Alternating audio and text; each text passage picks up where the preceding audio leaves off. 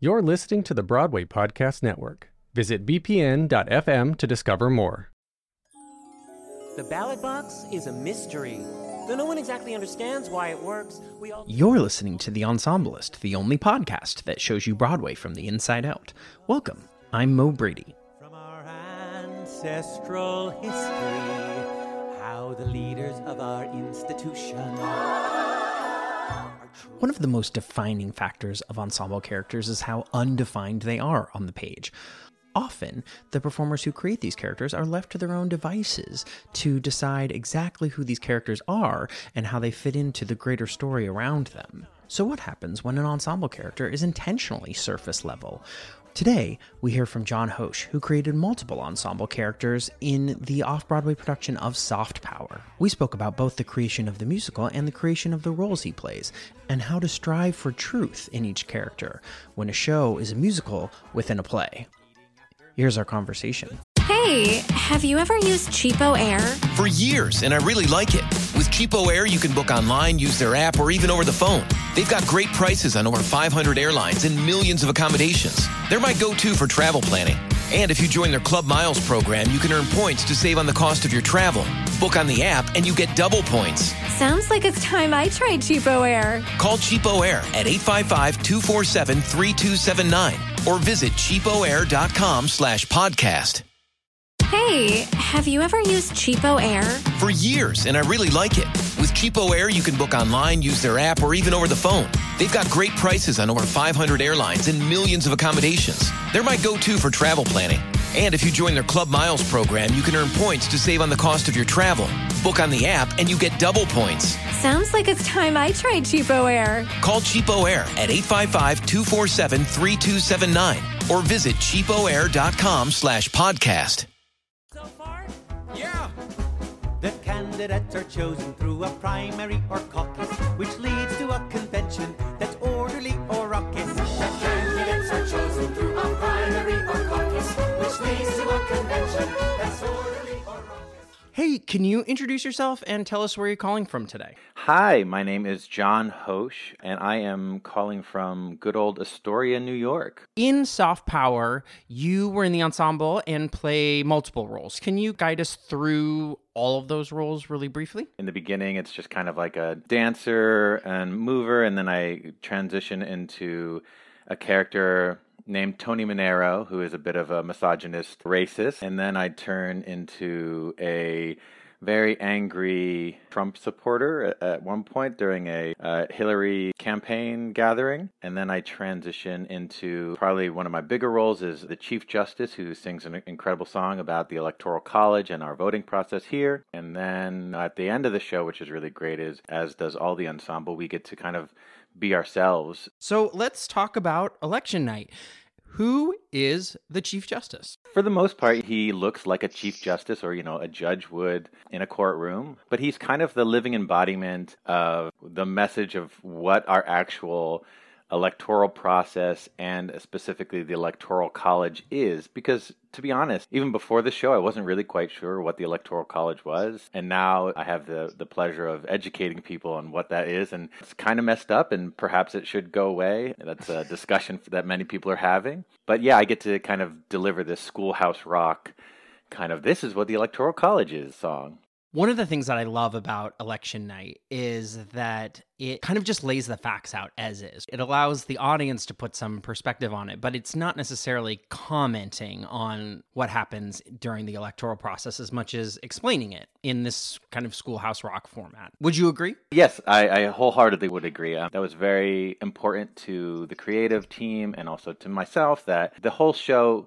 for the most part, we don't want to necessarily comment on things. We just want to present them to a point where the audience can kind of be entertained and then you know almost like maybe laugh and then be like oh my gosh that's that's real that's that's why am i laughing it's a little bit of feeding medicine with sugar in a, in a way i guess And for people who haven't had a chance to see the show or listen to the cast album, can you give some examples of that? for example, like in, in Electoral College, we start off and we sing this very kind of upbeat, very happy song about how we vote and how we get our candidates and everything like that. And then I go, now on to college, and we move into the Electoral College. And then it just becomes this like hardcore patter song, and I maybe hardcore is the wrong word, but it's a you know it's a very it's a very mouthy patter song where I'm just delivering the definition of what the electoral college is, and not many people know that, and not many people know that people who are in the electoral college they're supposed to vote how the state wants them to vote, but they can decide not to do that if they won't want to. So, particularly like if a red state all of a sudden wanted to become a blue state, but the electoral college didn't want to change, then they didn't they don't have to. And then when you break it down even further, you know, it does go all the way back down to slavery, and that's an insane thing in this day and age that we're still keeping this thing around in media and everything like that. You know, everyone's like, "Oh, the electoral college, the electoral college," but they don't really know what it is. And to deliver it with a smile and be like, hey, this is what we're doing. And everyone be like, oh my gosh. Because if you deliver something with a smile and pleasantly, people are more inclined to listen. So we kind of like lure them in with a smile and then let them make the decision for themselves. When did you first start working on soft power? It's been a long journey, and I've been so blessed to be a, a, part of it for a long time. I had just finished a show at Manhattan Theater Club called Vietgone. Right as that show closed, David Henry Hwang actually reached out to me on Facebook Messenger and I was like, hey, I am working on this thing and we're going to do a table read and I'd love for you to come in and, and read for it. And I was awestruck. Yeah, that's a pretty good Facebook message. Yeah, yeah, maybe the best I've ever gotten. that was close to right after the 2016 election. And I went into this reading, and at that point, scenes that didn't quite have a through line yet. But it's been a long, interesting ride because initially, you know, uh, Soft Power was going to be more of a direct response to The King and I from a, more of an Asian perspective, where President Hillary Clinton was going to be taught by a Chinese ambassador about gun violence and things like that. And that was all being written prior to the election then the election happened and it didn't go in Hillary's favor. So I, I, remember hearing David saying, This is a really terrible thing for our country, but it might be the best thing that happened to soft power because now we really have to focus in on what are, what are the messages we're trying to say. And then it turned into this, this incredible piece about what is it to be American? Is democracy still valid? And, and things like that. So it's been quite a journey. So, how has the number election night changed throughout your process with the show. Election Night is maybe one of the few songs that hasn't evolved too much as the process of soft power was happening and, and made it all the way to its off Broadway production. There were minor things here and there where maybe we incorporated more of the ensemble in like the call and responses. But for the most part, because the Chief Justice is delivering a very specific message, it, it, it didn't really change too much. And I know there was always talk of the song being cut from the show. And I know, like, when we were in LA and in previews and everything, I'm like, oh my God, they're going to cut my song. Oh my God, I'm going to feel like a failure. but thankfully, it stayed around. And I think it's it's an important song to have in the show. And when we were doing it in LA, it was really interesting too because a lot of teachers would come up to me after the show and be like, "When is a cast recording happening?" Because I want to incorporate this into my curriculum when I'm when I'm teaching about American government. So I'm I'm glad that the the cast album is out and and people can finally do that.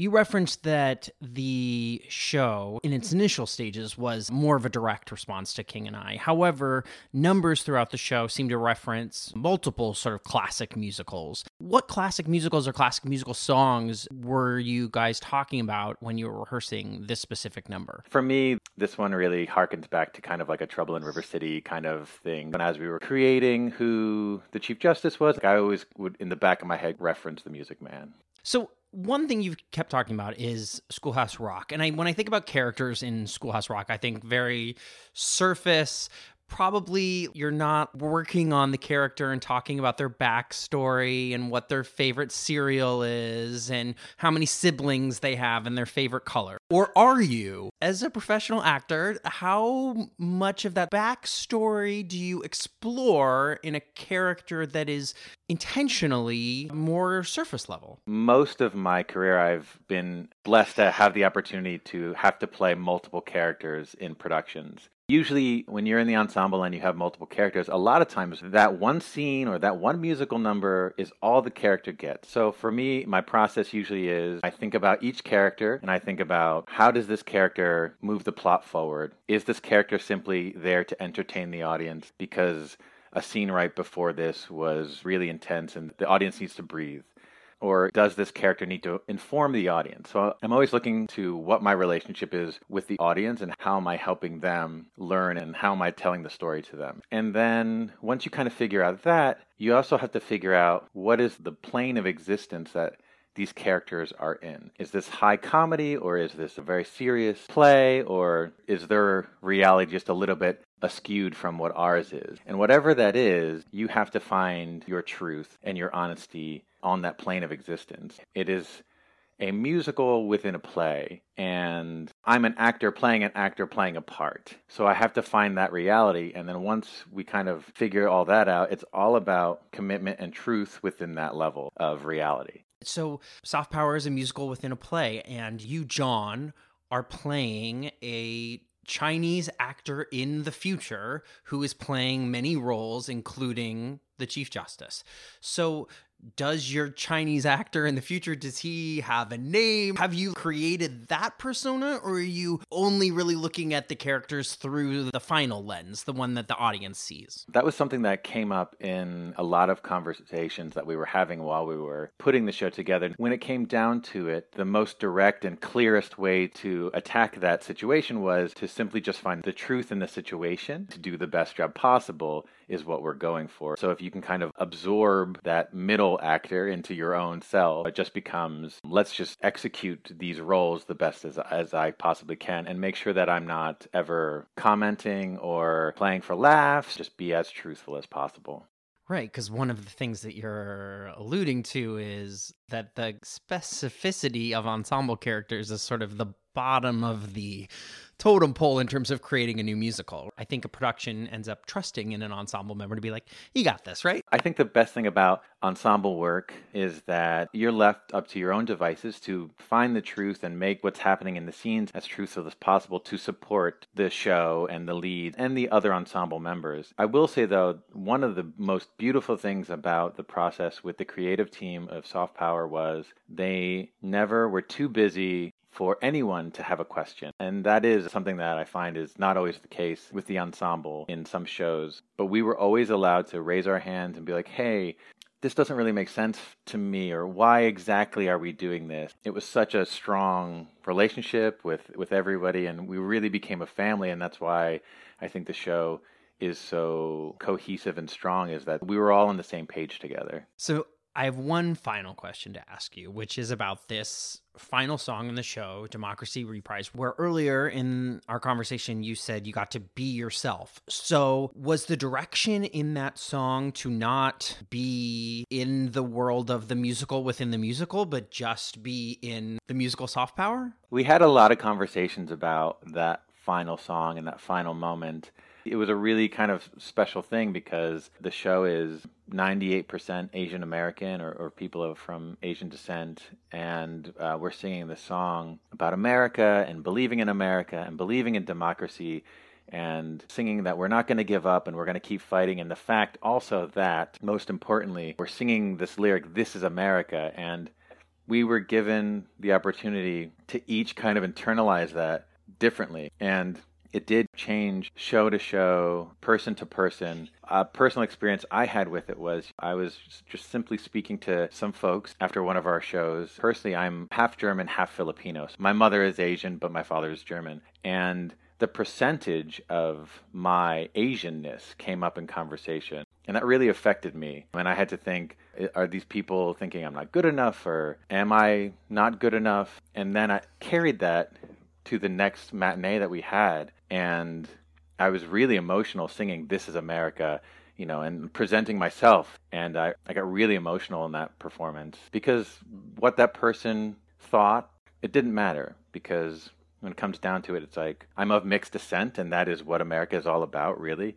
And being able to sing This is America was the most beautiful, cathartic thing I could do the next day. And I think that's something beautiful about that song and, and everyone in, in the number is we are all American here and we're fighting for democracy. From my experience in the audience during that song, I was wildly uncomfortable. Wow. Because I felt really seen. To go from two hours beforehand where you're watching the action, but not being looked at. Yeah. That was a long time to be looked at directly in the eyes. You know, we it's a it's a device that we use in musical theater a lot. We get the line of dancers in a chorus line. We get mm-hmm. seasons of love in Rent. We get the timeline in Hamilton. Like it's a very familiar trope to line up everybody at the edge of the stage. Yeah. But you guys did it for a long time. and that's a long time to communicate with an audience outside of a character and you're just trying to communicate as yourself the artist is that what you're saying Yeah, it's it's really having a conversation with people. The greatest thing about it is that the line is now blurred between audience member and actors on stage. And it's not about sitting back and watching a show. It's about having a conversation. And I think that's what great theater does. It starts conversations. And I think turning up the house lights a little bit so we can see the audience and the audience can see each other and the audience oh did can that see the- happen Yeah. So gosh so- that's even more uncomfortable yeah. So like the the the house lights came up a little bit, so you know the audience members could see each other if they wanted to look around, and they could have a conversation with us. You could find people in the audience who were uncomfortable, and you could find people in the audience that were really on board. You could find people who honestly were just waiting for the the bows to happen so they could leave. These are things that happen when you you kind of expose yourself and you kind of start this conversation as it were. And then most importantly like a lot of times we would see young kids or young minority kids not just asians who don't normally see themselves represented on stage and to be like oh i'm not alone. Look at what these people are doing and what they're talking about. And there's a chance for me if this can happen too. So there are a lot of things going on in that final number but i think that's what makes it so powerful. You know i'm incredibly thankful and honored to be a part of soft power. I think that it is a show and a, and a creative team that pushed me to do more than what I'm comfortable doing, acting, singing, and the topics that we talk about. And I just thank them every day just for making me a better, not only performer, but a better human being.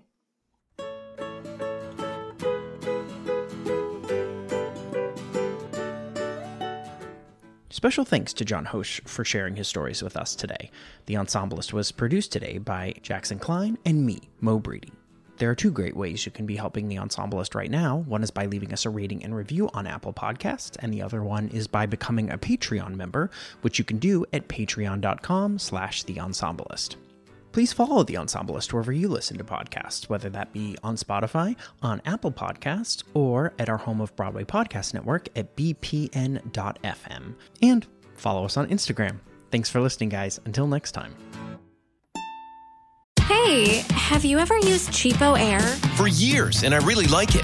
With Cheapo Air, you can book online, use their app, or even over the phone. They've got great prices on over 500 airlines and millions of accommodations. They're my go to for travel planning. And if you join their Club Miles program, you can earn points to save on the cost of your travel. Book on the app, and you get double points. Sounds like it's time I tried Cheapo Air. Call Cheapo Air at 855-247-3279 or visit cheapoair.com slash podcast. Hey, have you ever used Cheapo Air? For years, and I really like it. With Cheapo Air, you can book online, use their app, or even over the phone. They've got great prices on over 500 airlines and millions of accommodations. They're my go-to for travel planning. And if you join their Club Miles program, you can earn points to save on the cost of your travel. Book on the app, and you get double points. Sounds like it's time I tried Cheapo Air. Call Cheapo Air at 855-247-3279 or visit cheapoair.com slash podcast. Hey, it's Leslie Odom Jr. here on the Broadway Podcast Network to tell you about the Rise Theater Directory, a program of Maestra Music. Rise is a national online resource designed to connect and empower backstage and administrative and creative theater professionals from underrepresented backgrounds.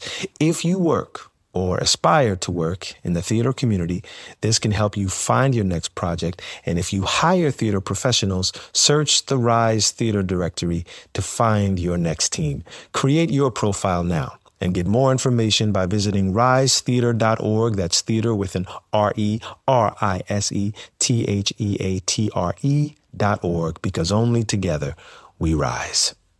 Hey, have you ever used Cheapo Air? For years, and I really like it. With Cheapo Air, you can book online, use their app, or even over the phone. They've got great prices on over 500 airlines and millions of accommodations. They're my go to for travel planning. And if you join their Club Miles program, you can earn points to save on the cost of your travel. Book on the app, and you get double points. Sounds like it's time I tried Cheapo Air. Call Cheapo Air at 855 247 3279 or visit cheapoair.com slash podcast.